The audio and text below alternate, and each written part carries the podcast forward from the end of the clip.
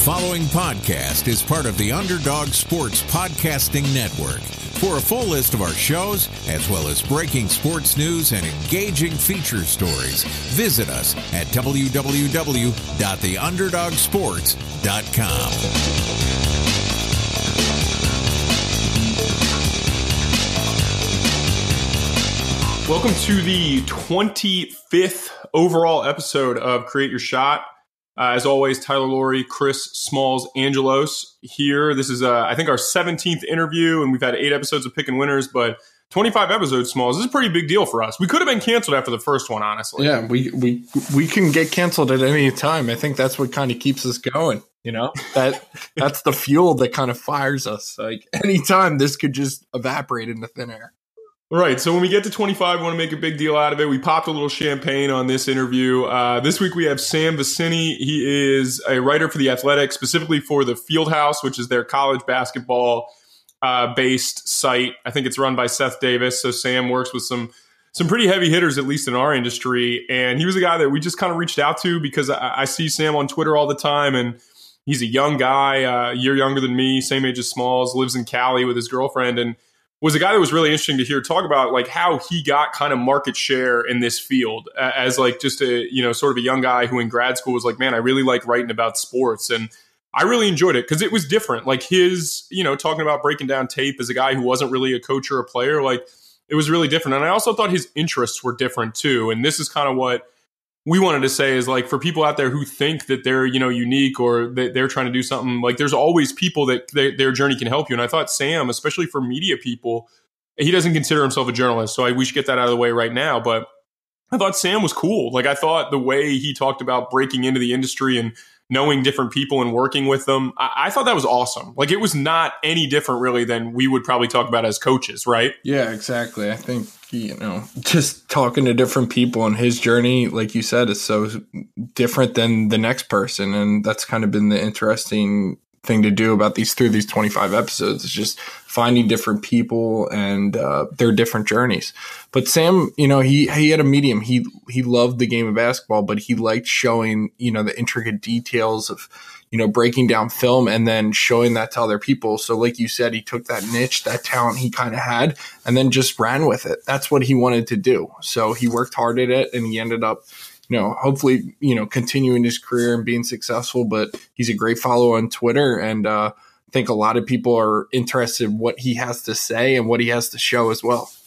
He also follows back, we should say. And like he he has about 75,000 Twitter followers and I think he follows about 55,000 people. So there's a good chance if you're just trying to get your numbers up, Sam will follow you on Twitter. He, Um, he mentioned he mentioned on air or maybe off air too that just like he likes to engage. Like that's part of his thing. Like it's not really like oh like I'm engaging for my brand or like something like that. Like he's very he reads everything everyone says and take stock in it and whether he disagrees or agrees he's going to talk to you about it as long as it's you know obviously been formulated in a way that's comprehensive comprehensive Yeah, I think like I asked that question thinking that I was an amazing capital J journalist. Like, oh man, Tyler, you're the best interviewer out there. I was like, Sam, how do you manage your Twitter like and grow it like you wanted to? And he literally just said like, yeah, man, I like interacting with people. Yeah. like it's something that's fun for me. And I was like, all right, well, back to the drawing board in terms of you know if I'm the next Bryant Gumbel out there in terms of this hard hitting and journalism that I do. But he was, I mean, Sam was working for like Nielsen and, and like working and trying to get into TV after, you know, he went to Carnegie Mellon and, and he was in grad school and just decided like, hey, I like to write about stats and I don't like a lot of people around here don't necessarily share these interests. So I'm going to just do something and people are going to take note. And it was it was fun. We taped this about a month ago, uh, right when right around when Star Wars came out. So we have a, a little bit of movie talk in there, and then we did also have, as you know, we continue to learn and grow. We had a little bit of audio, so right around Rothstein's, which was really fun to do with Sam because he does break down players all the time. Uh, I kind of leave the the room for a minute, and Smalls takes over Rothstein's, and they do a city review without me. So I'm excited to listen to the city review.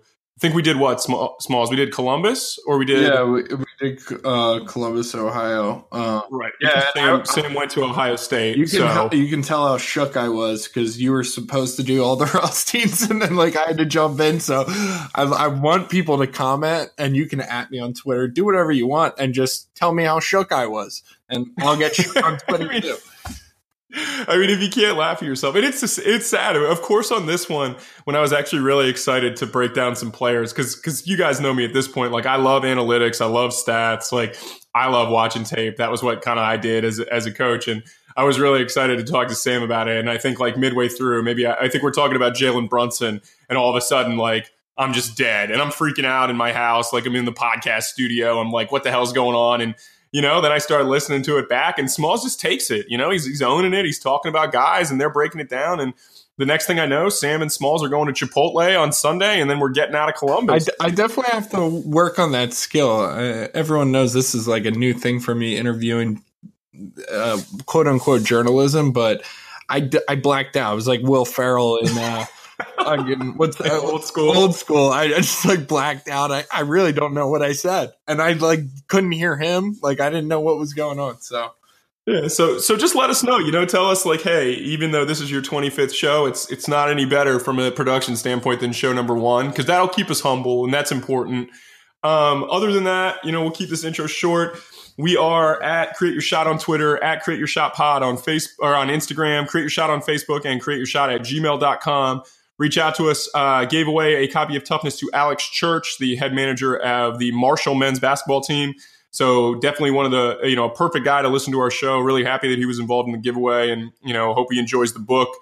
Uh, we are probably doing our last episode of winners maybe before the NCAA tournament coming up this Friday, just because there's not that many more games and if we keep picking winners, Smalls is going to be broke by the end of the year. So, uh, and then uh, other than that, just you know, get in touch with us. We we're having a blast doing this, guys. Like interviewing Sam was so much fun. Like just a guy that we reached out to who I thought his story would be good, and you know, it definitely was. He was great on the air. Uh, even talking to him a little bit about like his personal life and you know his girlfriend being from another country and and you know how he looked in the future in that regard. You know that that's useful for people who don't necessarily have an idea of like, oh man, when I have big opportunities or big breaks, like what am I going to do?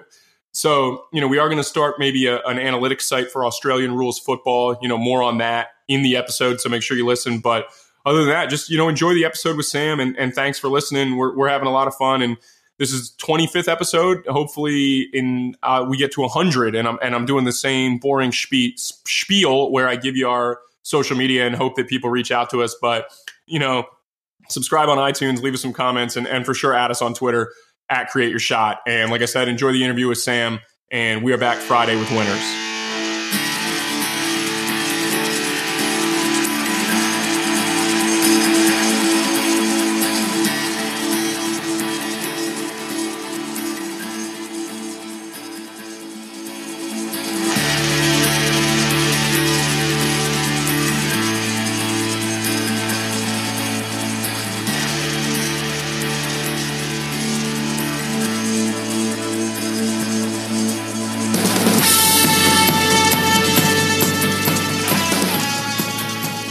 Welcome Sam Vecenie, the uh, most junior senior senior writer for the Athletic, based on his Twitter bio, but uh, a guy that's you know written a ton of stuff over the last couple years. Was uh, CBS Sports for a while. Was Fear the Sword, Upside Motor, so a bunch of stuff on SB Nation, and uh, so now working for the Athletic.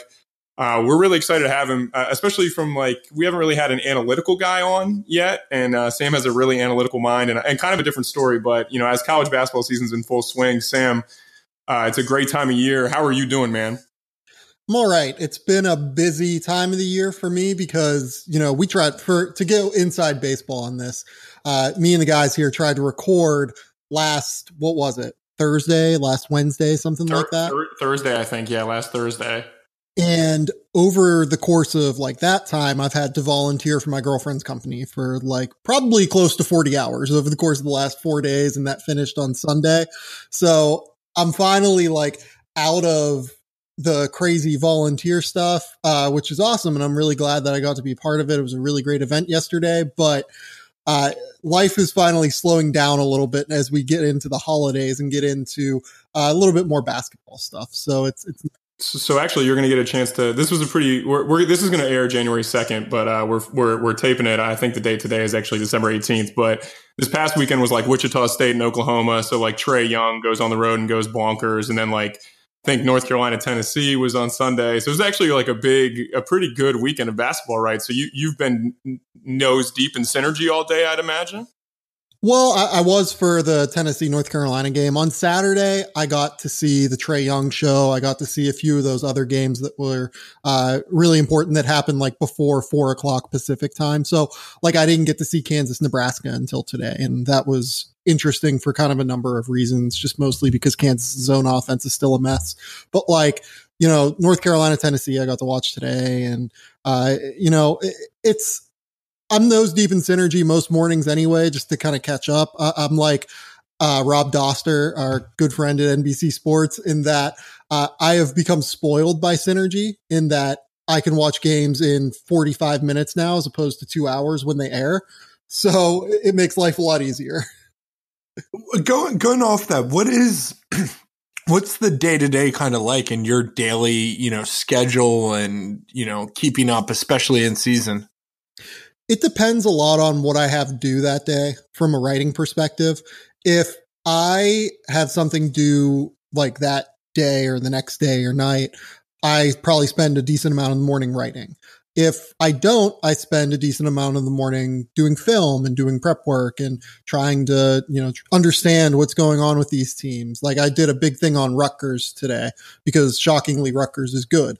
So I had to go through, watch two or three of their games. I watched Minnesota, I watched Seton Hall, and I watched Michigan State and tried to figure out why they have the best half court defense in the country right now statistically. So like if I'm doing that, I kind of go back and forth and write and, you know, watch tape and then kind of write what I'm seeing and go from there. But, you know, on Thursdays and Fridays, particularly, I play a lot of catch up with tape and try and watch like four or five or six games at a time and then just kind of you know write down some notes and go from there. It's a it's a long process. So so for for us basketball nerds uh, you're living the dream. How, how did you get your start and what was the kind of the journey becoming a professional and i know you don't like this word but i'll use it lightly as journalist yeah, no, I was talking to them before when we tried to record the first time, and I was like, I don't, I don't really like the journalist word because I'm I, not using it. no, I know. I just like it's it's a weird deal to me. I think it's like used derogatorily now almost, and I like what I do, I guess to me isn't all that journalistic. Like I'll use, I'll source stuff out, but I'm not really trying to break news here. I'm not really trying to write these like flowery features. Like some people need to talk to coaches and stuff to break down basketball. I can kind of do it on my own at this stage. So I'm just like analyzing basketball and trying to figure out what's happening on the floor and using numbers. So I, I try and do that. But, you know, how I got into this kind of comes from my background and how I look at basketball probably comes a lot from my background. So, you know, I, I was the editor of like my high school sports section, but didn't really want to do that in college first. So I kind of flipped around in college. I went to Ohio State for people who don't know. Um, I got my degree eventually in strategic communication and knew that I wanted to do a master's program somewhere because realistically, I just didn't think I was mature enough to go out into the world. Like I was going out and like drinking three or four nights a week, and was like, I don't really. That's it. You're going to fit in really so, well on this podcast, Sam. I'll tell you that right now. you and me both. so like. I'm 21 years old and don't really want to go out and do the real world thing. So I'm like, okay, I'm going to do master's program. It'll help me like mature and kind of get ready for the real world. So I do. I realized that, but like I'd also taken so many classes in my first three years because I'd switched majors so many times that I had enough credits to graduate. Like if I really wanted to push myself in the last quarter uh, in three years, so I picked up a film studies major in year four and uh, got a double major in communication and in film, and then uh, you know started applying to master's programs and applied to Carnegie Mellon because I'm from Pittsburgh originally. It was a really good fit. Um, really good fit for kind of what I wanted to do because I started to really enjoy film and wanted to work in Hollywood doing development and doing, you know, maybe agency work and stuff like that. So I, I, go and, you know, I get what is essentially an MBA in the entertainment industry. And until I'm 22, I don't really pick up writing again until then. Uh, I, I was just kind of, you know, doing my own thing in college and not you know, not doing any sort of journalist or analytic work or whatever you want to call it.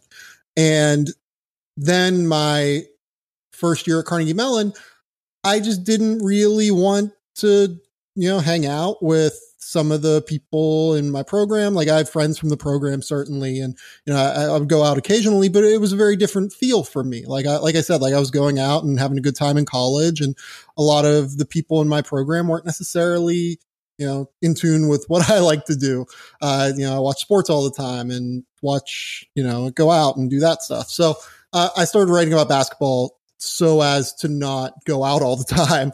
And uh, it kind of blossomed from there and started uh, as a hobby. And enough people liked my work that I continued to get hired to like do different things, such as write for SB Nation and uh, Matt Moore, who was in the news today for moving over to this like sports gambling. I think Action CBS. Sports Network. He just he posted it out. That's like Chad Millman. I think is involved with that too. Yep. Yeah. No, it, it's a really, really good opportunity for him. And, you know, I, have created a relationship with him and he, you know, hired me to do some work at his website and, uh, it just continued to grow and evolve to where, uh, after I graduate Carnegie Mellon, I'm working at Nielsen doing TV ratings and doing some analytic work on like, so I worked in like a very special part of Nielsen doing some uh, like creative advertising uh, analytical work. And eventually it comes to like August or September. And Matt reaches out to me because what my writing specialty had become was writing about the NBA draft and CBS Sports wanted an NBA draft writer. So he reached out to me and, you know, I go through the interview process and got really, really lucky. Really. I mean, realistically, that's what it takes in this industry is just a lot of luck. And ultimately I get hired and I work at CBS for a couple of years and then, uh, you know, move on and go to sporting news and now move on and go to the athletic. So it, it's, it's all very lucky and all very, uh, you know, very interesting to me that someone like me couldn't be in this industry. And I think that uh, it kind of goes to show that you don't necessarily have to have this incredible journalistic background to do it. If you just like writing about basketball and like, uh, you know, watching basketball and just want to talk about it, you can do it. There's no barrier to entry anymore. It, it's really just a, it's a great system for finding, uh, finding your way and uh, how you want to be happy in what you do in your life. Sam, what did you do when you decided, like, okay, I want to start writing about basketball? Like, where were those pieces going to begin with? And were you literally just watching games being like, I, I would imagine this was probably like 2011, 2012, being like, the Cavs are better with Chris Bosh as a small ball five than they are with Chris Bosh at the full. Like, you, were you literally just watching, being like, "This is really interesting to me. I'm going to write this and send it to people," or did you have somewhere that that went? I think that the first thing I ever wrote was I wrote about I wrote a fan post on Fear the Sword on SB Nation about like summer league and like their summer league roster and Justin Holiday being on that summer league roster and how he fit the mold of like where NBA wings are going. He's six seven. He's like has a seven foot wingspan. He can shoot threes. He's athletic. Um, and, and, like that was back in 2012 when no one knew who the hell Justin Holiday right, was. Three and D wings weren't like a huge deal yet.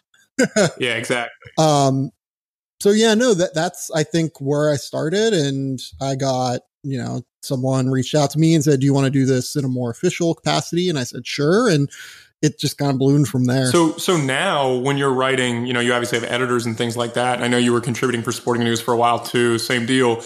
Are, do you have a lot of carte blanche to write what you think is interesting, or are you pitching several different pieces? Uh, throughout the course of my career, I have mostly just gotten carte blanche to write what I find is interesting, and that's worked. Uh, right now at the athletic, it's a little bit different. I tend to have assignments.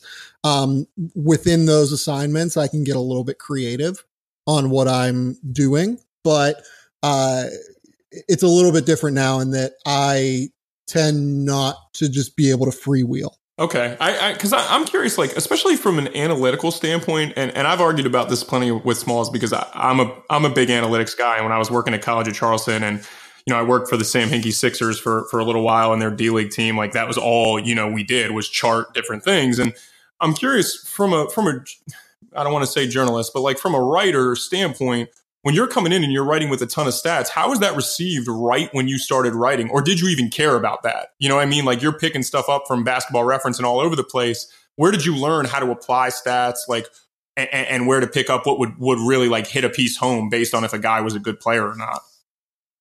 Well, the biggest thing to me is that you have to apply stats in context. You can't really just throw out numbers, right? Like uh, a stat without context doesn't really mean anything. And I'm sure that that's something that Sam Hinkie preached to you. Like you have to make sure, and you know, you can't just like you know do basketball stats without watching basketball games like you actually have to understand the game and i think that part of the reason that i'm better about using stats now than maybe i was in the past is that i started by more focusing on learning the game of basketball like i learned more about okay, what am I looking for from a physical perspective when I'm evaluating a player?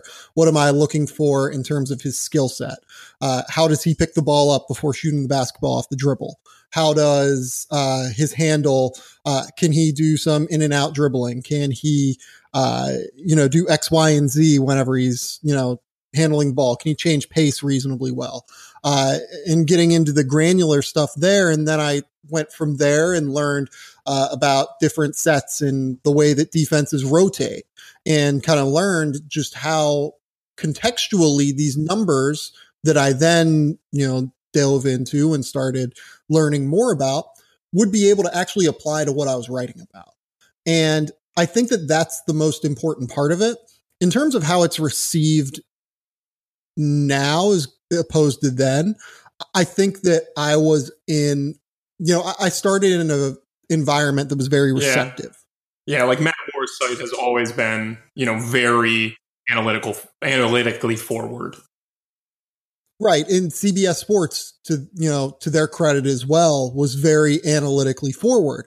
Um, they were happy with me using numbers. They they thought it was great uh, that I would analyze basketball in that manner. They they really care a lot about basketball uh, and care about the sports that they're covering uh, you know, and not, that's not to take away from the people over there like Matt Norlander, who, you know, I consider a very close friend in the industry who can really get to the core of an emotional subject. But, you know, CBS Sports really cares about the games and they really care about being a hub for, uh, you know, what is happening throughout the actual sport itself and, you know, everything like that. So I, now I think that I've been the last two places I've been, and this isn't to you know talk shit about them or anything, but I think that it's a little bit different. Uh, you know, at Sporting News and at the Athletic, where you know words matter a little bit more than numbers. They they focus more on that, and that's totally cool. I think it's great. I, I just uh, you know it's it's funny just because as the game has gotten more analytical, I've gone to work for places that haven't necessarily had that backing. And it's, yeah, it's a very interesting kind of, kind of, you know, juxtaposition of how I came up versus where I'm at now. Sam, where where did your love for basketball start? And I ask that because I always wonder, you know, what separates the game from other, you know, other sports. I mean, there's a- analytics in every sports, but for you specifically, you took a, an interest in basketball and you have that love and that passion. Where did that stem from? So, the sports that I've always enjoyed have been the ones that continually have like kinetic energy just kind of bouncing, right? Mm-hmm. I-, I like games that don't really ever stop. Like football is a seven second play and then it stops for 30 seconds and then yeah. seven second or, play. Or two minutes if you're reviewing uh, if Jesse James caught the ball in the Patriots game yesterday. That's exactly right. So like football, for instance, like I'll watch a football game, but I, uh, you know, I don't really give a shit. Um, basketball, I love basketball because it continually just goes. I love hockey because it continually goes. I'm a big um, hockey guy, Sam. Big hockey yeah. guy. Are we a hockey. Penguins guy because you grew up in Pittsburgh? Yeah, I'm I am a, I'm a Flyers I'm, guy. I live in Pittsburgh now. I'm a Flyers guy. Think about that. Terrible. I'm so I'm so sorry for you now that you live in Pittsburgh and are a Flyers guy. Um, but like now, like so, my girlfriend is from Melbourne, Australia, and you know we've lived together for two years now, and you know I think that she had an uncle that played for an Australian football team. So we watch Australian football religiously because it's just so up tempo and so kinetic that it's really fun for me to watch. So basketball was the first one of those sports I think that I picked up. And that's why I chose to love basketball in the way that I do.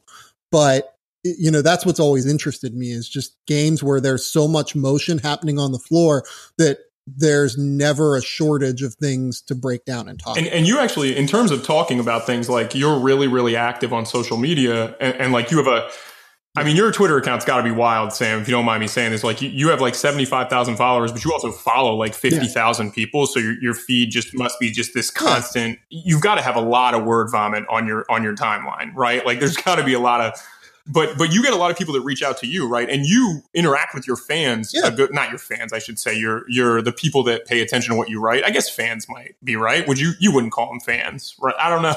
I don't know. What do journalists think? I don't know. I don't know either. I, I don't know. I don't know what to call it either. But I, I certainly do. I, I, try and connect with people. Um, I think that Twitter more than anything is a networking tool more than a like thing that drives people to your website or your place of work, right? Like if you look at the analytics on that, uh, very, there's such a low click through rate on Twitter that that doesn't really help you at all.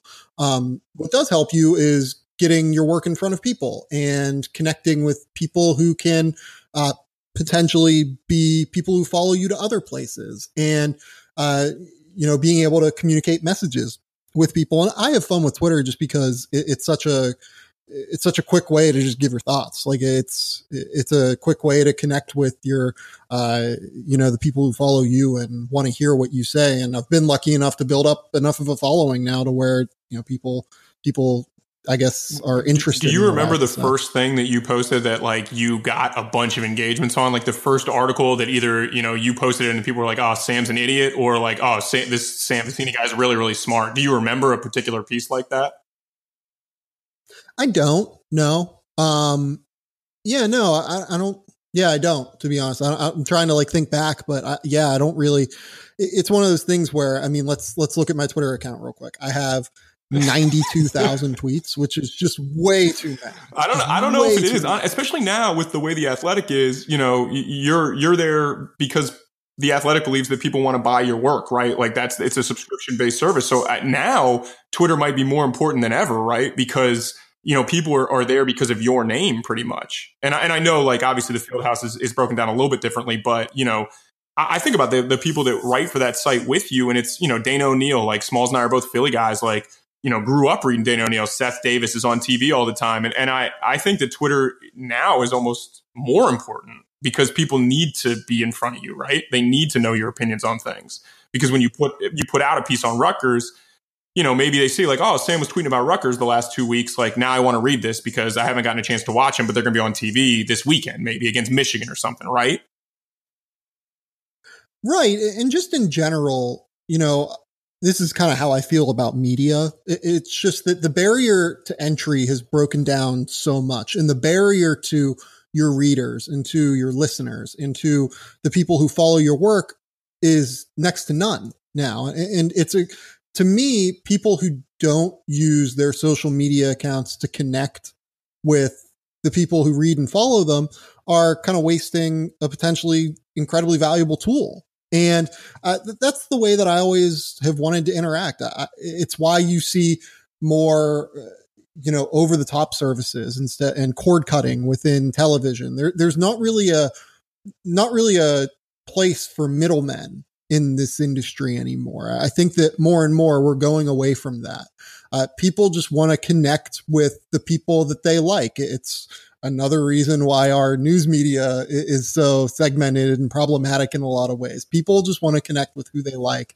And you can do that so easily now and get messages directly to you now that, you know, I, I think that tools like that, like you said, are just incredibly important to the way people consume media now. Yeah, and, and that kind of brings me to something I wanted to ask you about, especially for young people. Uh, how have you networked? Obviously, using social media and connecting with people, but how have you specifically networked within the industry?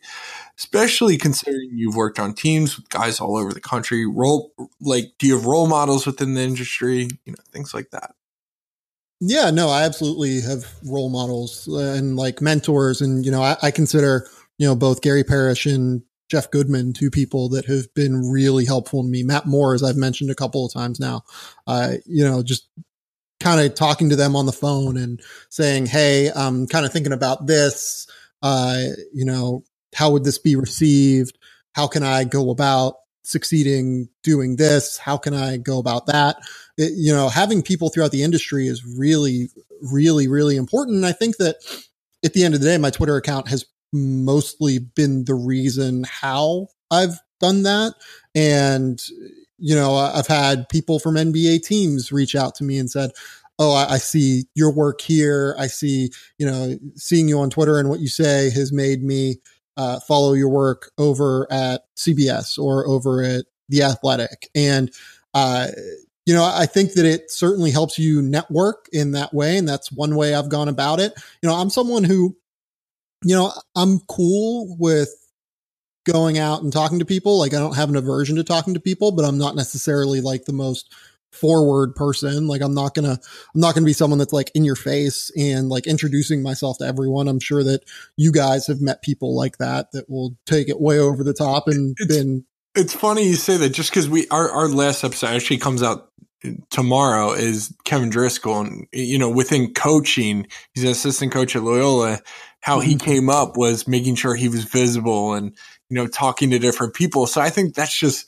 that's probably just like a difference between the industries and then just the person as well but I think there, yeah. there's two different paths, or well, there's multiple age, paths. It's a little bit of different in, in the age too. Like Kev's a little bit older than Smalls and I, but Sam, you're you're mm-hmm. right around our age. Yeah. Obviously, I think you're a year younger than me, maybe, and and that means you and Smalls are the same age. And we just communicate a little bit differently, right? Like we text message a lot. Like you're just not on the phone yeah. quite as much anymore. Yeah. You know, you're emailing a ton, you're on Twitter, you're on Facebook, all that stuff. And so I think that's a little bit different too.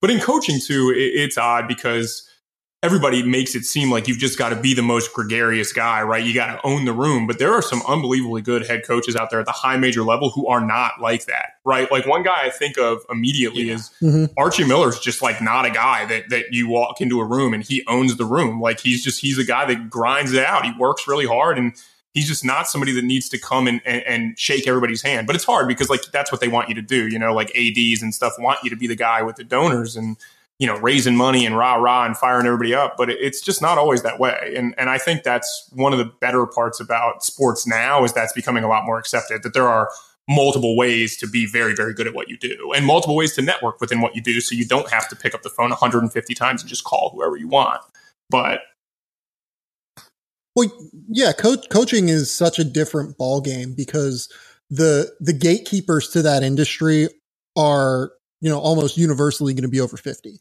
right? And people over 50 obviously have a very different way of communicating than people who aren't. And I think that, you know, in Archie's case, you know, Archie is one of the, you know, super geniuses of college basketball coaching, right? Um, he, he just rose to a level so quickly and had proven himself so strongly that it didn't matter that the gatekeepers were there. He was just someone that was going to succeed because he was in like the top zero zero or point zero zero zero one percent of his industry.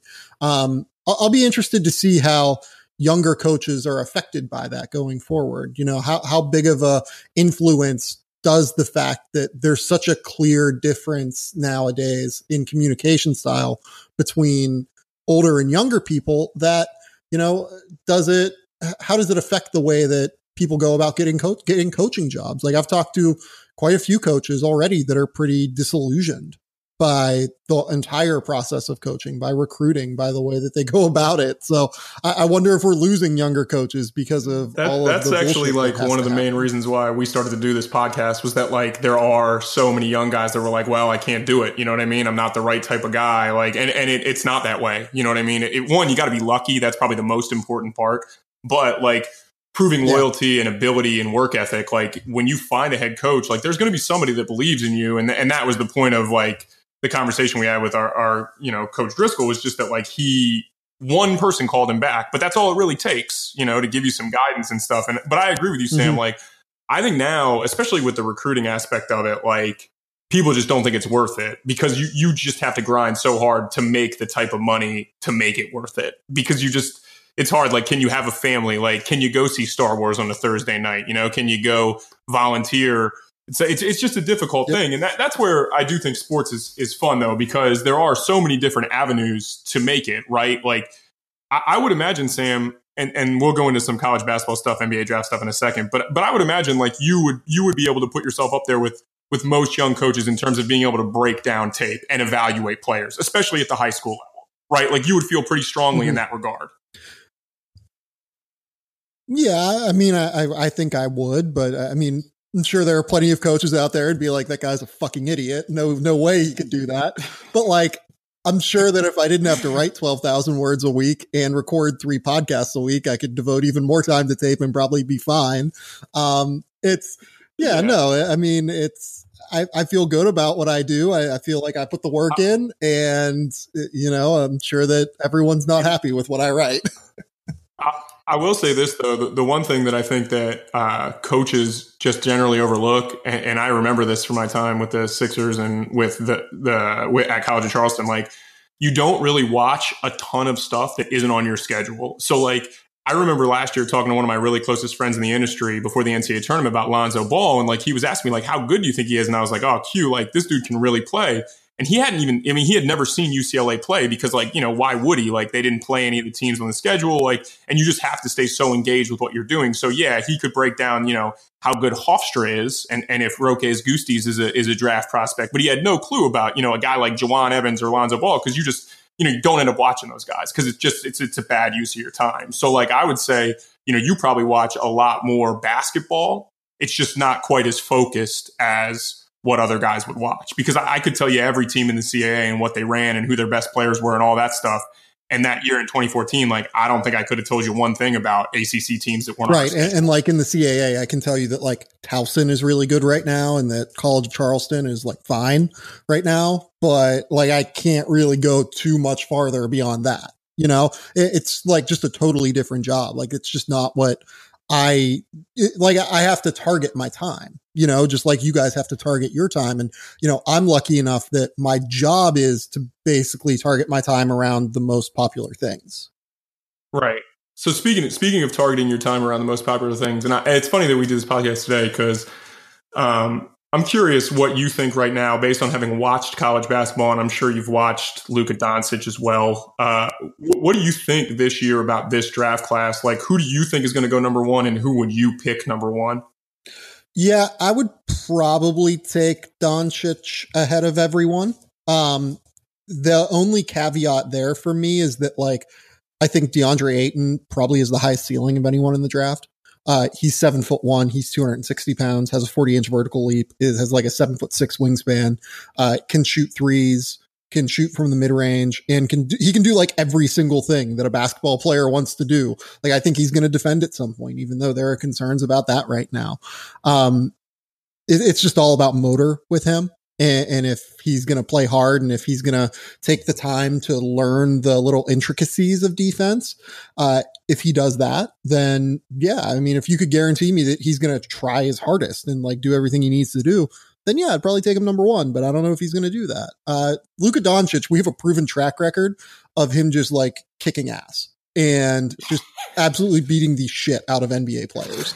I mean, it's crazy. Like, it's crazy. The stuff that the stuff that like people just see on Twitter because like EuroLeague st- just doesn't post a lot. But if you watch his film, like it's his feel at 18 years old is wild. Like, like I don't, I don't think he's a point guard. I don't know. You know what I mean? Like maybe he is, but man, it's great to have that guy as a secondary creator on the wing if he's not a point guard. I, but I agree a little bit. Like he may. It, what I think is insane about this class, and you can tell me if, if I'm wrong. Like he's already really, really good. But yeah, he may have like the third or fourth highest ceiling if guys get as good as they can be. Cause like Mo Bamba, if he's as good as people think he can be, like that, that's a stud, you know, and, and he might go like sixth or seventh in the draft, right? You know, Michael Porter, we've had people tell us that he's Tracy McGrady or Kevin Durant, you know, so if, if he's as good as he can be, like that could be better than Doncic. I don't know. And, and again, Marvin Bagley, you know, John Tjarks on the Ringer had a really good article today about you know where he plays next year. But again, like Marvin Bagley is just a certified like animal. Like his motor's really high and he rebounds out of area. Like he makes shots and I don't know, man. There's a lot of really interesting prospects. And I'm curious, do you think that this year's college basketball season, will we see those guys go head to head? Do you think like Duke and Arizona will be there at the end of the year? Maybe. I mean, this, the one thing I've been saying about this college basketball season, even before it started, is that I think the talent level is a lot flatter generally. And the reason for that, I think in a, in large part is because over the last two years, on average, 60 players have left for the NBA draft, whereas over the previous four years or five years to that, it was only like 45 or so. So think about that. Like 30 of the potential top best players in college basketball are now playing in the NBA or now, you know, playing over in Europe or something because of the new early entry rule that allowed them to test their stock and they decided they wanted to be pro. Um, that's totally cool, but I do think that it has flattened out the talent level quite a bit. In addition to that, I think that this recruiting class, while it was very good at the top and Marvin Bagley's addition in August certainly helped that, uh, it's not quite as deep as what 2017 was, or I guess the 2016 recruiting class, 2016 17 freshman class was. So, in general, I would say that I can't really even come close to predicting if Duke is going to be there. And it's why we've seen so many random losses, you know, seemingly random losses at the beginning of the year. Uh, just there are so many good teams out there. There are very few great teams out there, I think, this year. Are there are there some sleepers coming in the NBA draft from college that you think might go, you know, in that 20 range or 15 range who can be really good NBA players? Yeah, the guys that I always look at for those for those spots are the wings, right? Like the the wing position in the NBA just has the lowest threshold to making the league because it's such a difficult position, obviously. Like you have to be six foot six and you have to have long arms and you have to be able to handle the ball a little bit, or you have to be able to just knock down threes at a 40% clip and you have to be athletic. Like it's really, really hard to do that all in one single player. So like I always look at guys like Jacob Evans at Cincinnati, six foot six, 210 pounds, long arms, shoots the three ball really well, has some point guard skills, uh, defends his ass off just under Mick Cronin, like everyone else at Cincinnati does. Uh, yeah. So like, I like him. Uh, I like Chandler Hutchison at Boise State a decent amount, like as a guy in the 30s who might, he's a senior, he's like 22 years old. Um, you know, very high feel guy, fluid athlete, not like the most explosive guy, but can get out and transition and go. Um, the shooting is the key with him. If he can shoot the ball, he'll be, uh, I think like he can be a sneaky, like Kuzma y. Like he's a little bit smaller than Kyle Kuzma, but, uh, and that'll hold him back a little bit, but like he can be like that, you know, combo three, four forward that a lot of teams are looking for. Uh, I'm trying to think of a couple other guys in the teens. This is a weird draft because I think there's a distinct drop off after like nine or so. And then you go through like 10 to like 25 and you're like, ah, I don't really know if I want any of these guys. Like, we, we don't know what Shake Milton is yet. Like we don't know what Mitchell Robinson is yet because he hasn't played college basketball and hasn't played against anyone tough. I have no idea what Robert Williams is. He's had four points over his last like six games. Uh, but like then you look at guys like the people I just mentioned, and you look at Alonzo Trier, who's going to get buckets at any level he plays at. And you look at like Rawle Alkins, who's six five and super tough and will probably defend at the NBA level. Like th- there's some sneaky guys out there that you can see making an impact like at a higher than normal rate from 30 to like 45. Yeah, I think that too with this year's draft class. Like that it's just there's a bunch of dudes that you're just kind of like, okay, they could be good, they might be D League guys, they might be overseas guys. Like it's it's odd. And I saw Chandler Hutchison play.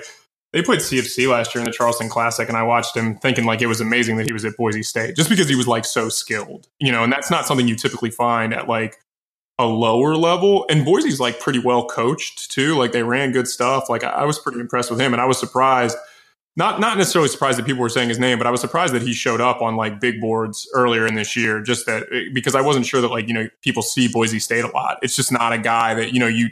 I don't know. You got to be like on feast week, right? At like 10 p.m., like eating your second helping of turkey, and, and you're you're watching. Boy, you're like, who's this guy in the blue? Like he's pretty good. Yeah. And then you start you know, doing a little more of a deep dive. Uh, yeah, I remember sitting next to him. I'm sorry. I remember sitting next to Mike Schmitz at the Wooden Legacy event in 20, I guess that might have been like 2015. Uh, not even like the one last year, the year before that when he was a sophomore and averaged like six points a game. And we both looked at him and we were like, holy shit, that guy like is going to be awesome in two years. Might be an NBA player. It was like, it was like when, when I worked at Temple and like Mikal Bridges was at Great Valley and he was younger and like everybody in the city wanted him and he wasn't really a highly ranked guy. And like we knew, like people knew he was going to redshirt him. We took him on a tour and then like watched him play in like a high school semifinal in Liacouras Center. And you're just like, yeah, you can see it. Like if he puts it together, he's going to be really, really good. And now, you know, we're five years later and Mikal Bridges is maybe a lottery pick. You know what I mean? Cause like he goes to the right spot for him and, and Villanova's player development is really good. And like all of a sudden you're like, damn, like you could see it when he was six, six, you know, 128 pounds that when he started making shots and being able to put the ball down, that like that's, that's a, a, a new age NBA guy, you know? Um, yep. No, absolutely. What do you outside of your profession? You know, I'm just curious. Yeah, everybody knows you as a Twitter handle or byline. Like, what what are you doing for fun other than going to drink beers and volunteer? You know, what are you doing in the in the Hollywood Hills out there in California? Yeah, no, I I, I uh, live like directly in the middle of Hollywood. So we, uh, my girlfriend and I, uh, we go out and we go see movies a bunch. Um, we'll go out and have drinks sometimes. There's a lot of really good food out here, obviously. So we'll go out and do dinner occasionally. But, you know, most of the time I'm honestly sitting at home and, you know, if I'm not watching basketball, I'm watching just a TV show or something like that. I, uh, I'm very, very relaxed. My, uh, my years of drinking have slowly but surely died. Although like last Friday for my girlfriend's sister's birthday, we went out like to North Hollywood and did that whole thing and got home at like two o'clock. So that was that was that was most of the reason why on Saturday I got to stay home and watch Trae Young. well, uh, and l- last question from me before we jump into segments: what what are the ultimate career goals, and how do you kind of oh, set God. those goals and aspirations? See, like, so with my girlfriend being from Australia, like I can't promise you that in five years I'm going to live in America. You know what I mean? So like, I'm not like I'm someone who just does the absolute best job I can do at what I'm doing and assume people will notice. And I try to create opportunities for myself. Like that's why I have my own podcast that I own and produce and do everything on. Like I, I want to be able to be a versatile, uh, useful person within any industry that I work in. And I think that a lot of the reason for that is just generally I don't really try and create plans for myself. I just try and put myself out there and hope that people enjoy what I do and hope that people see that I'm just genuine and don't really fuck around and just like write about basketball and just have fun. Yeah, you're and you're talking to two guys both who who have moved for our significant others as well. So not necessarily out of the country, but I did from uh, Charleston to Nashville, and mm-hmm. Smalls did just a smaller move from from Philly to to your hometown of Pittsburgh, PA. But mm-hmm. you know, so we we we get that. You know, where you're just kind of sitting there, and you're like, okay, what's going to happen in my life? Where where am I going to be in five years? So I'm excited for you know when you put out your website doing the analytics of Australian rules football, and we we learn a little bit about you know I don't know, Melbourne. They got the best team, Melbourne or, or Canberra or something like that. So I'm, I'm looking forward to it. Crazy thing is uh, like that. Apparently, the Australian rules football deal like has the most advanced like stats of any sport like in the world. so you, because there's just like, so much. You're like really on. excited. You're like you're going nuts. Probably you're like watching Australian football till 3 a.m yeah, I'm going to be just going, you know, if I end up over there, like I'm just going to be trying to figure out the best way to do that. Uh, all right, we, we will uh, we'll go into segments, and this is this is my favorite segment. Smalls loves the city review, but I, I love Rothsteins. These are named after our, our friend Jon Rothstein, and so. For scouts and evaluators, we, we, we put them on the spot. We're going to give you five players, and, and you know you know the drill. It's so much blank in blank. So the first player is, is a guy that I know is one of your personal favorites in college basketball, and that's uh, Alabama guard Collin Sexton. Um, I would say there's so much Damian Lillard and Collin Sexton, just in the way that he has just a fuck you mentality and he wants to murder you every time he goes on the floor. he does. He does have my favorite like gif of the year of him in the three on five game, like asking Richard Pitino if Rich could take a timeout so he can get a breather in a game where he's just giving his guys buckets. And he's like, yo, can you take a timeout? I'm tired. He does that shit all the time. It's great. Like he uh he'll do that. Like there was one play against UT Arlington where he literally told uh, Erick Neal, the opposing point guard, "I'm going to the bucket this play. Try and stop me." Drove right by him and got the and one. It was just like, okay, whatever. You're ridiculous, Collin. I just think we need more. We need more stuff like that. You know, like it's fun, man. Like less less LaVar Ball, more Collin Sexton. That's that's what we need in our lives. Uh, maybe the opposite of Collin Sexton on this next one. Uh, Jalen Brunson. Oh man, Jalen is unique. That's really hard. Uh, I'm trying to think of like the least athletic player like in the NBA that plays guard because that, that's kind of what Jalen is. Um, yeah, man. I'm gonna have to think about this one. Uh, oh man. Um, I wish I would have thought about these beforehand. I would say you could go. I would if you want. Yeah, that gets hard for me being 27. But like, I mean, like, kind of, he's like kind of like better Fred Van VanVleet, like so much better Fred Van VanVleet in Jalen Brunson. like, uh, I love that. Uh, like I think Jalen Brunson, like he's another guy I could have mentioned like in the sleeper section. Like I have him as like a top 45 guy in this draft, and I feel like no one else does because I'm just like, okay, that guy's gonna be a backup point guard in the NBA. I can just about guarantee you. He's just so okay. So to the next one. Uh so much blank in Robert Williams. So much blank in Robert Williams. I would say that Robert Williams I, I, would have said like so much Serge Ibaka and Robert Williams last year because I thought that he could kind of shoot the ball a little bit, mm. but I don't really think that way anymore. I would probably say so much. I need to need to find the the blocks list because that's really all he can do right now. Uh, so much, so much Bismack Biyombo and Robert Williams. There's really okay. like no, like that's really not a good comparison because I think that he is a better offensive player than Biyombo, but like, you know, m- maybe so much Marquese Chriss and Robert Williams. Oh, I like that. I think is a better one. Maybe so much, so much Marquese Chriss because he does dumb shit on the floor all the time. And you just are left wanting more when you watch him play.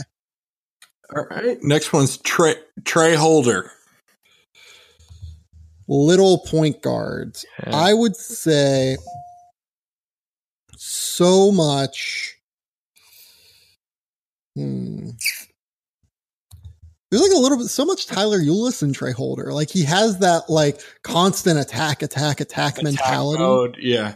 And yeah, and he shoots really well off the dribble too, which is a sneaky thing that Tyler always did. Mm-hmm. Yeah, I would say like there's a lot of Tyler Ulis. He's small, but he's feisty, he's tough, and he can really shoot it off the dribble. And that's like a guy out your way. And like that, it's funny. Like we kind of talked about it, but we don't get to see all of those players just being on the East. Um, mm-hmm. that like we we don't stay up, and unless we get back on synergy or something like that.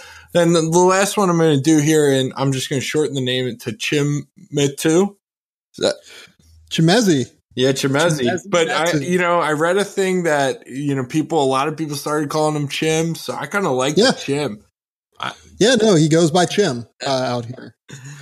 I would say he's like kind of a three point shooter who block shots and you know can do some can do some other small stuff but uh, for the most part those are going to be his two skills Ekpe, like when Ekpe Udoh came out of college, he wasn't quite as refined as he is now. I, I would maybe say like there's a decent amount of Ekpe Udoh as like a shot blocker who's mobile and athletic, but might take a little bit of time still to develop his game and you know make it as an NBA role player in the way that Udoh has now. He's really really good for Utah. Um, but I would say like so much Ekpe Udoh and Chimezie Metu. That's cool because it, it, we we gave you really tough rostings. Um, I think because you know you're you're so in within the game, so we wanted to make it a little tougher. Um, but those those are really good comparisons. So I'm all in. We're gonna jump to our next segment, and like Tyler said, uh, this is my favorite segment. It's the city review. Kind of have you, you know, me and Tyler coming to this place for the weekend, and I'm going to use Columbus, Ohio, where you went to college, and you're taking us for a whole weekend. We're coming in Friday, like evening, and we're leaving Sunday around the early afternoon. I would say Friday night, we are going to go to probably Gasworks downtown. Uh, they have dollar like bombs of anything. So like cherry bombs, Jaeger bombs, anything like that. And they're like half shots, but like they're, we'll go do that. They have good beer and stuff there. Um, probably stay there for a little while and go out around the town, downtown. Um, Saturday, maybe do like the short north, which I've been told is like built up. We'll go out, do that whole thing during the day, then figure out what we want to do at night. Food wise is tough. I would say food wise is probably Thurman's for a burger at some point, but I mean, I'm trying to think of like other food places. Like, do y'all like Greek food? Do y'all like like what kind of food are you looking for when I mean, you go to? Columbus? I mean, I'm I have some Greek in my blood, and I do love a good Greek meal, and I don't think Greek's been brought up on the city review yet. So I, I I'll take that stroll with you and go to go with some Greek food. So yeah, there's a place called Apollo's right on campus at Ohio State. It's where you go and you know you get like a really drunk like gyro basically whenever you're at the end of the night or whenever you've been like day drinking or whatever, and then you grab one of those. It tastes really good, and you're set to go out the rest of the night. Um, I, I would say that man, Saturday night's a tough one because I, I, don't really know. I, I, haven't been there long enough. Like I, I was there this summer, but uh, we didn't really do like the crazy going out thing. So Saturday would probably be downtown again, but I don't really have a spot. well, what, what, So Saturday, is there any like kind of activities you want to take us? Should we do an Ohio State game or? Uh, well, basketball. If it's football season, yes, you should do a football. Uh, you know, go see Ohio Stadium, go tailgate, do that. What's thing. what's that event like? Was that something you did a lot in college, and was that everything it's cracked up to be? Because I've never been to the you know the horseshoe, I believe is what they call it. The first two years, I did it more than the second two years I was there. The second two years I was there, we tended just to like go to a bar or stay in and drink and, you know, play drinking games and watch like four games at once. Um, the first two years, though, we would go and we would do the tailgate thing. It's fun. It, it's an experience. It's one of those experiences you should do like maybe like once a year or something but not like every single weekend of the year uh, when there's a football game there. Uh, it, it's fun. It's a good time, but it gets old after a little while. And sometimes you just want to stay in and have beers with your friends. I like it. So, what's the last thing on the agenda? Like Sunday, where we where are we going? Is there like do you like brunch or is there a special spot? And then you're sending us off on our way. One last memory. Man, Sunday is a tough one too. Sunday, I would say, I'm trying to think, like we typically just went to like Chipotle or something like on Sundays just to like get all of the alcohol possible soaked up into our system. Um, I'm down yeah, for a little chain burrito. I'm in. I like Chipotle. I'd say like Chipotle would be like a fine little stop before you head out. Let me ask you something. What what kind of like what's your Chipotle order kind of like? I mean, probably burrito, right? Like now, well, or bowl? used to be burrito. Now I tend to go with a bowl or even a salad sometimes. Like I actually kind of like the lettuce. The the dressing's pretty good too. That they That's you. the thing. That's what I love. I love the dressing on it.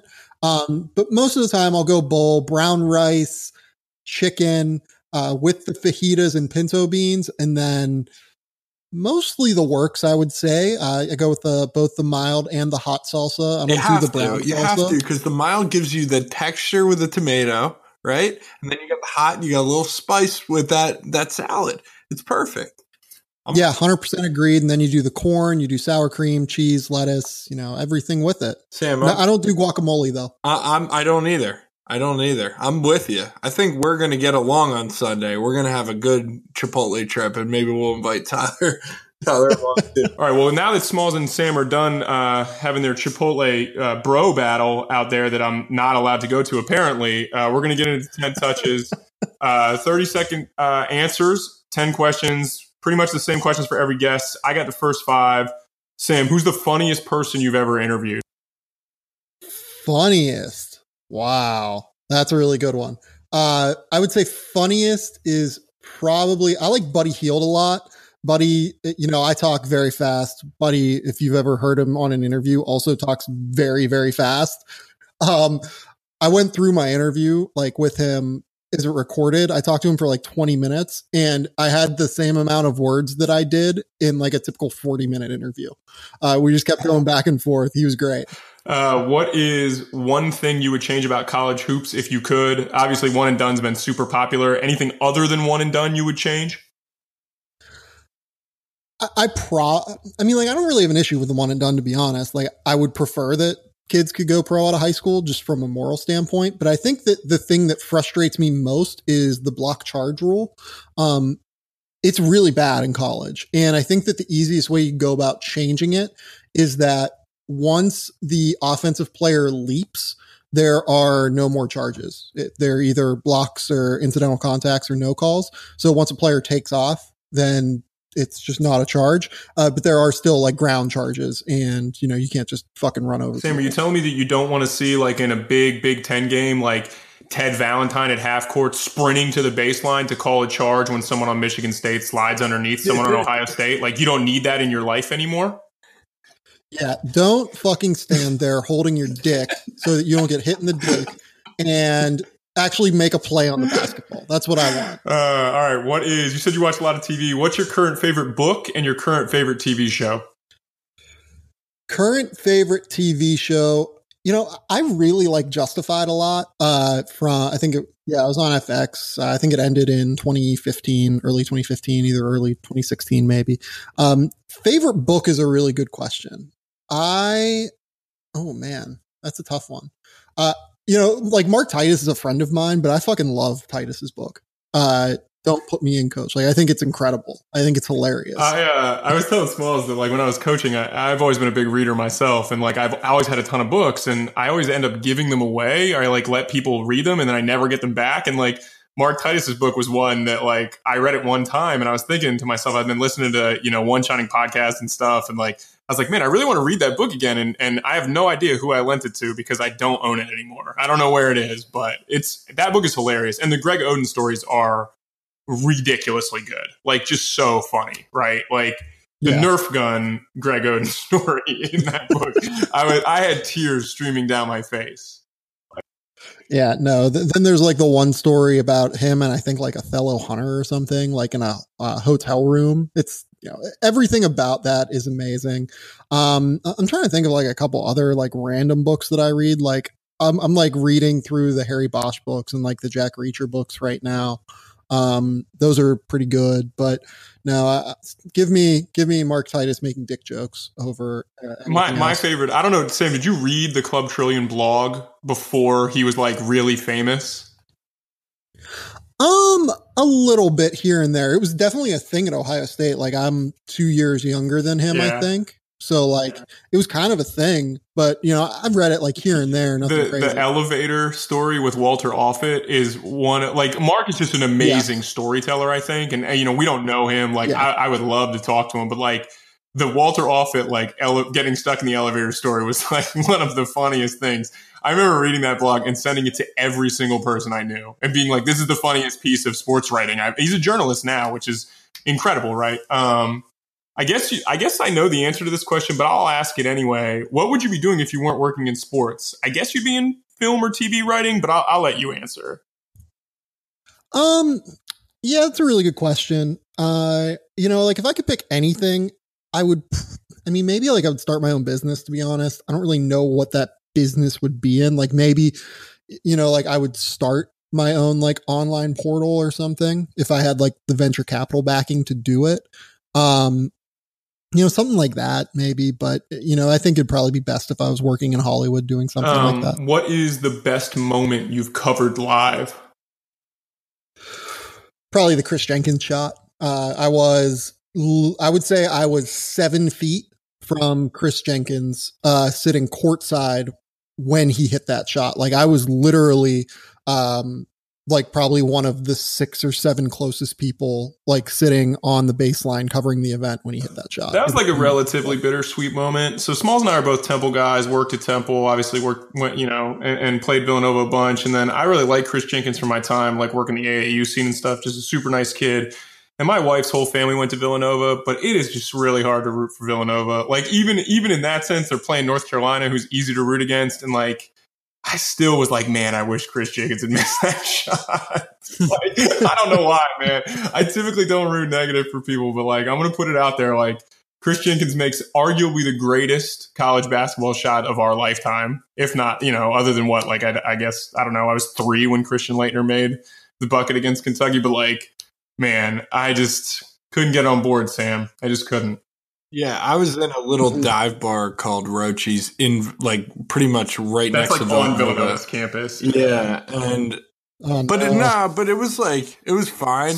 I was there, Smalls was but a like Villanova season ticket holder. Don't let him feed you this bill of goods. Well, this dude grew my- up going my dad Villanova games. my dad well is still, but um, yeah, I grew up with you know Steve Lappas, but I this is the I did one of those like wow, like like I was like kind of stunned, like I didn't hear it. Everyone was going crazy, like spraying beer. And I was like, wow, that was like a really special shot. Like I've I've sounded like a twelve year old high school girl. I was like that was cool. They're like, don't you coach basketball? I was like, ah, I don't know.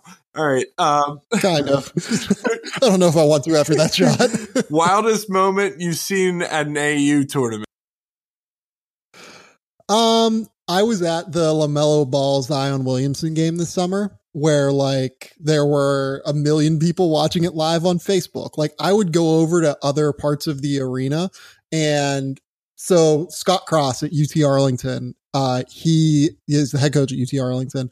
I talked to him the next day and he told me that he was at another court, like right down this, like, uh, you know, down the walkway. Yeah, like it was it was at the four in Cashman Melo Center, right? game. Yeah. Yeah, yeah, yeah. Happened at court five.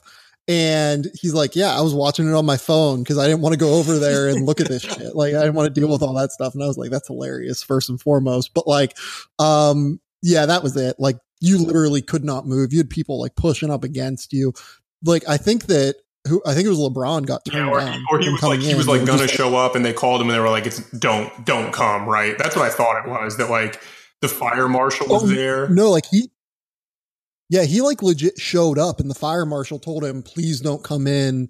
Uh, you know, this will just create such a massive, you know, headache for like." Sam, let me let me. Do, we, we don't we don't talk about the Ball family very often, unless we're speaking glowingly of, of Lonzo, who I, I like as a player. But you're you, you live in California. You know, I, I am quite sure you saw Chino Hills and the and the big ballers on the AAU circuit. Like, what what do you think of that spec? Like, and I'm not even negative. Like, I, I would say that I I kind of like. You know, like if LaVar wants to go out and make a bunch of money like this, like you act like an idiot, but it's whatever. Like, what do you think about the Ball family. I, I hesitate to say spectacle because I don't want to come off as negative. Because in reality, I, I don't really care one way or the other. But I'm curious because you were kind of in that you know region. Because people on the East Coast, like they didn't know anything about LaVar Ball until it was UCLA. But I did see, you know, I, I, used to work a little bit with Dinos Trigonis. And, and you know he told me like th- LaVar's been doing this since Lonzo was in eighth grade and no one knew who he was. So like you know how That's do you true. feel about this this kind of situation that we're seeing now? Yeah, D- Dinos is not a fan of the Ball family of the uh of the He- LaVar Ball He is spectacle. not. He he is not a fan. Uh, he likes Lonzo as a player, though. I will- I will say that.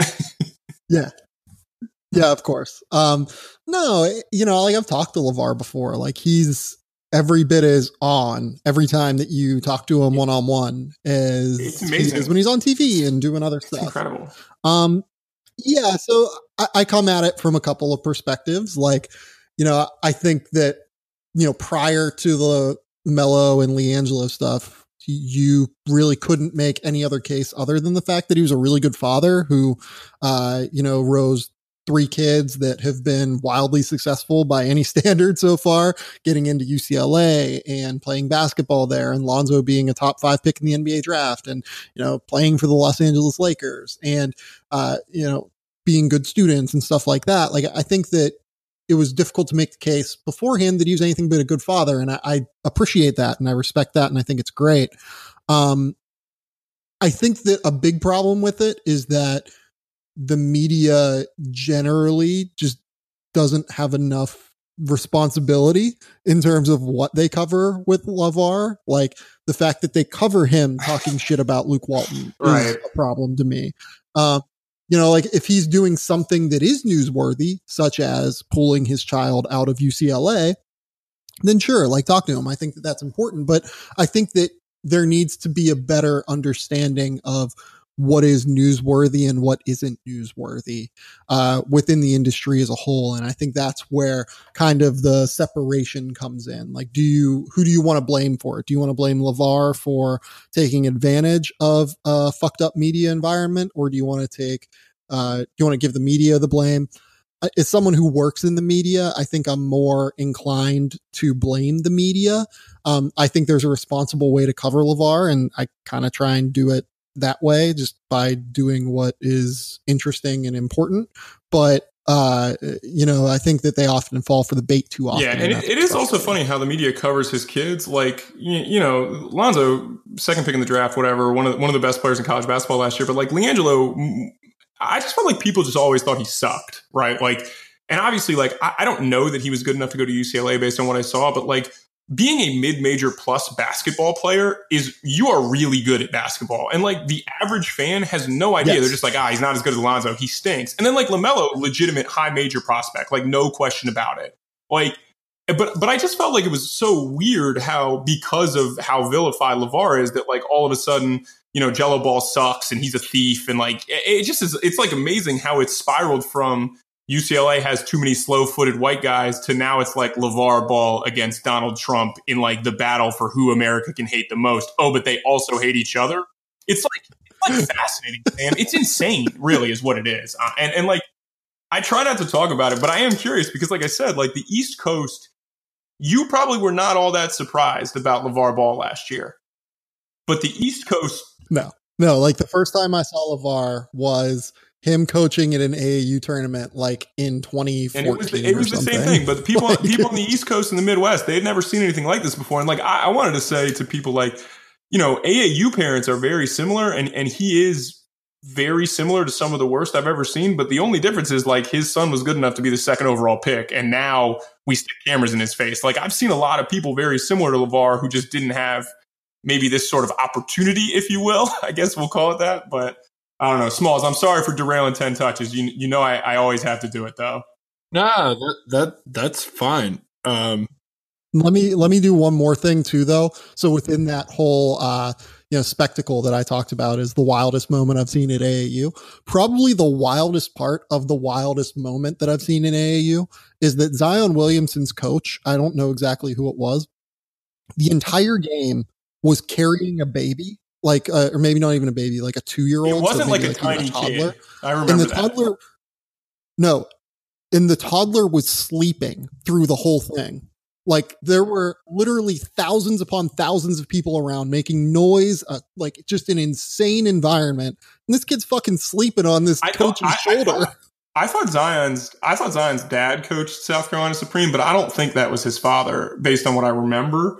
But man, I, I do remember that on like mm-hmm. the Facebook live videos because I'd be lying to you if I didn't tune in for like five to 10 minutes of that just to be like, what is going on in Vegas, especially because it just broke.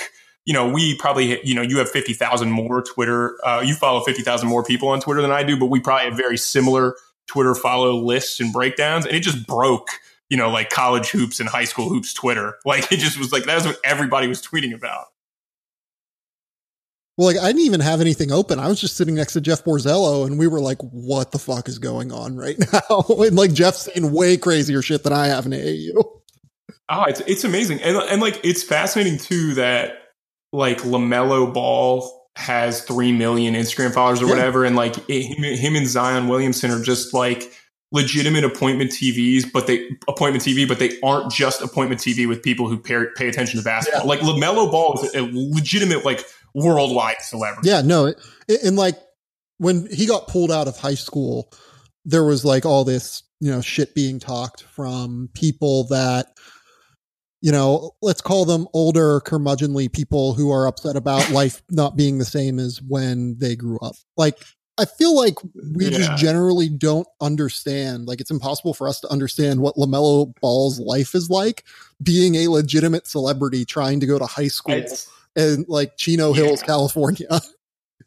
Yeah, like we, we talked about this on a previous podcast, and I don't remember who the podcast was with. Uh, maybe Eric Hamford from Future 150, but like that's what I said. Like, there's not a lot of difference at this point between like LaMelo Ball at 16 and like Justin Bieber at 16, except one is a basketball player. Yeah, I'd agree. Like, and, and, and, like Justin Bieber could go sell out shows and make a bunch of money, but if LaMelo Ball wants to go make money and not play in high school, that's like absolutely unheard of, which I think is just wild. And that's why like I don't know. I, I know what you mean, Sam. Just like it's a lot of old sports writers that just this is not what they're used to, and it's just not okay. And and, and in reality, like it really shouldn't matter. But and as long as CNN wants to put their microphone in LaVar Ball's face, people will keep listening, I guess, which is fine. You know, I got no problem with that.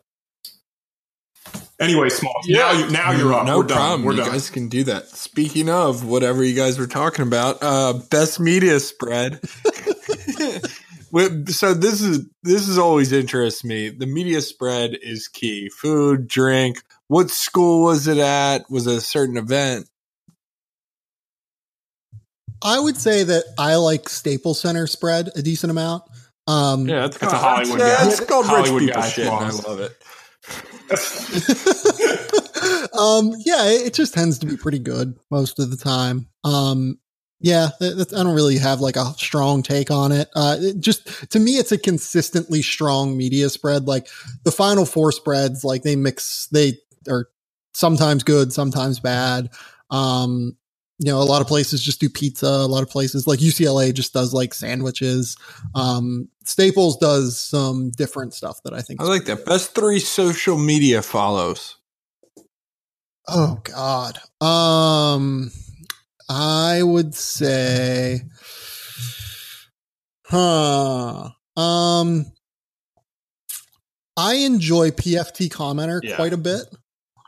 Uh Yeah, maybe the maybe maybe the wittiest man in America. In all honesty, the wittiest guy, just so quick. yeah, I think that he's probably the most creative one uh in terms of just like in this troll age like creating a troll troll account like a is just like amazing and him being as smart as he is just makes it all the better um let's see who else i enjoy jon favreau of like pod save america stuff just being out here and you know having the political views that i have um trying to think who else like a lot of my favorite follows like aren't really sports people um No, that's fine. Yeah. We're we are pro any good Twitter follow in these in this day and age. Um, and I'm trying to think, man, uh, who would be my third if I had to pick? I would say, I'm like scrolling through my timeline furiously right now, by the way. Um, you know, like I enjoy Barstool Big Cat too. Like I, I read Barstool pretty regularly. Like I don't really have a problem with it. Um, I, I find the people that are funny, uh, you know, the people who are most enjoyable to follow on Twitter. We've talked about Barstool a couple times too on the podcast and how like it's funny like PFT and Big Cat have managed to create this sort of like unassuming troll account where the things that they say are funny and they take shots at people but they're not like hurtful or like aggressive. It's like amazing how they've created their own brand. Like those two guys are just super intelligent, like super funny guys and like it's uh, PFT Commenter just kills me on Twitter because it's just like people say things to him and he just has like a really quick retort. Or like when they said they found like the secret chamber in the pyramids and all he wrote, he just like retweeted and was like man cave. You know what I mean? Like just stupid stuff like that. But those guys are great. I, I'm with you. they're just funny. Like to me, like I just want to read funny shit most of the time. Um, or like something sarcastic that's not like just demolishing people on Twitter, not like being a total dickhead. Like that's that's what I want. Eviscer- eviscerating. That's Yeah, the word. I'm the same eviscerating. with that. I just, you know, I take it all in stride. That's kind of what they do, and I think it's funny. That's it. Like I don't put any more emphasis into it that other people seem to. Yeah, like I'm I'm not going to sit here and defend Barstool to uh-huh. death. Like you know, there's stuff I like, there's stuff I don't like. Cool. It's like I with like people. everything. I'm gonna. yeah, Yeah, exactly. I like people. Cool. I'm gonna go with it. Greatest place to watch a game. greatest place to watch a game. I would say that I enjoy attending hockey games more than I enjoy attending any other sport. So I would probably say uh, the Penguins' new arena that they just renamed. I think it's PPG Yeah. Paints Yep. Arena or something. I really enjoy that.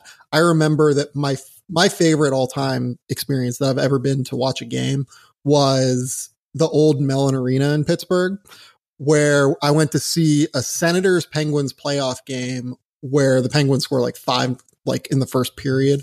That place was the loudest place I've ever attended in my entire life. Uh, it was it was unbelievably fun.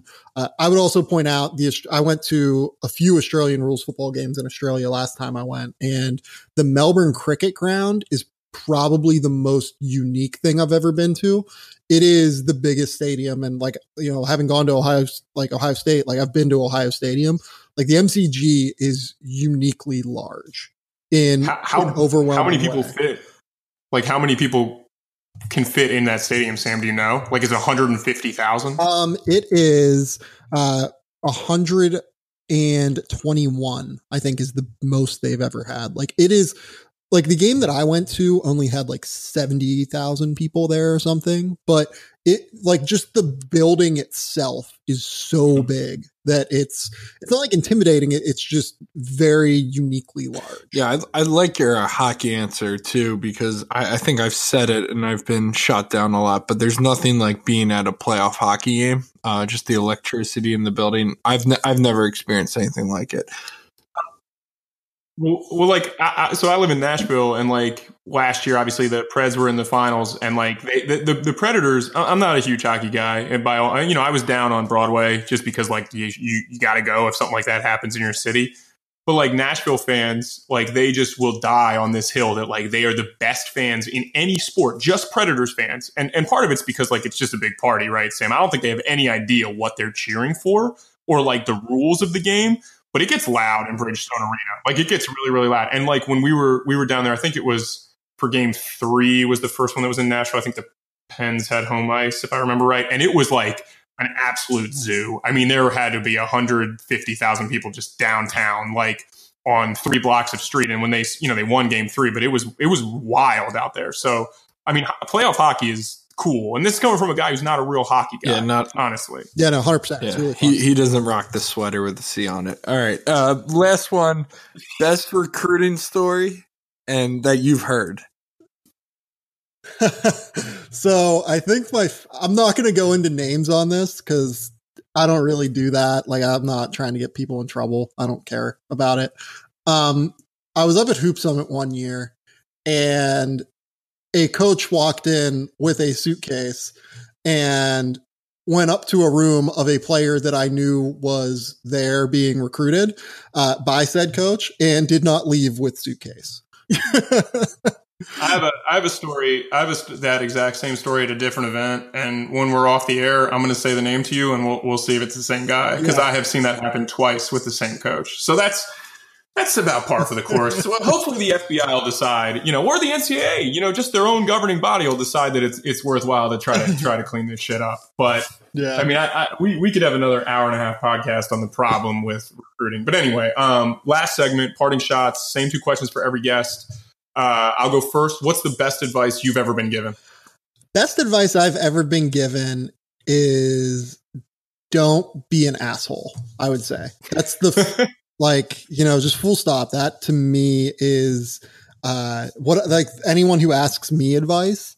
Uh, that's the first thing I say because you never know who is going to you know be there in your future, who you're going to work for, who you're going to you know do X, Y, and Z to. And like for instance, I you know I used to call out Mike DeCourcy on Twitter all the time. Like Mike Fun and guy, I, fun guy to call out. yeah, Mike and I have such disparate views on college basketball and on every single process within basketball that we that we don't agree on anything.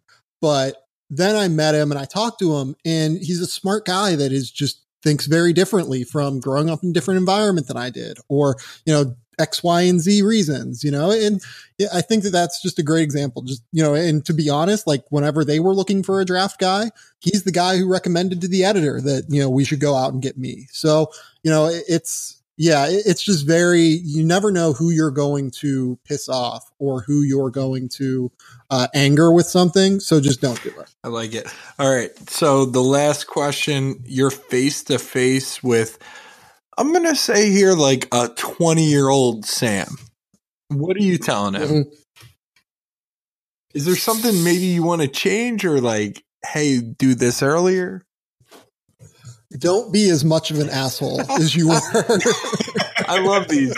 Um, yeah, no, that's probably it. Uh, I, I feel like I've been I've been very lucky in general in what I have been able to accomplish, and you know, I, I, wouldn't change what I've done so far in terms of the path of my career. Like, I, I, have an outstanding amount of student debt right now, and I don't work in the industry from which I got that degree but I still would do it because I think it has very is influenced the way that I look at things in such a significant way, and I, I think it's it creates a level of uniqueness to where to how I cover the product of college basketball or the NBA. So, yeah, no, I, would say just don't be a dick. yeah, so you gotta you gotta take that from from your favorite show, Justified, where he tells Raylan Givens like you see an asshole in the morning, that's an asshole. But if you see assholes all day, you're the asshole, right? I think like it's the the best quote of any TV show ever. But uh, Sam, I appreciate you bearing with us, especially you know we had a little couple audio problems, but finally got this done. And and for those people out there that maybe think Sam is an asshole, I, I will say that he was more than willing. You know, he was volunteering and, and he apologized profusely for for you know being late the one time and and did everything in his power to make sure that he could get on and, and do this interview for us. So you know, Sam, I appreciate you being here, especially on a on a Monday night and and giving us about an hour and a half of your time. And uh, you know, I know you know Game Theory is, is your podcast, but I, would love for you to have opportunity because you know you didn't really plug yourself very much. I'd love for you to plug your stuff so that our listeners can you know listen to what you do and read what you do. So if you could, you know, plug yourself for thirty seconds or so. Sure. So my podcast is the Game Theory Podcast. I talk about uh, the NBA and the NBA draft quite a bit. Uh, it's an outlet for me because I write about college basketball day, and where I write about college basketball is the Athletic. Uh, you can subscribe to the Athletic to read my work. Uh, I write a lot about college basketball there, particularly the Big Ten, the Pac-12, and some NBA draft stuff when I get a chance to. Uh, so yeah, I would say follow the podcast and follow the Athletic, and just kind of go from there. And then at Sam Vecenie on Twitter, uh, real real simple, right? So yeah. Sam underscore Vecenie, but yeah. There we go. Well, Sam, thanks for your time, man, and uh, we will talk soon. But I really appreciate it. Yep, anytime, guys.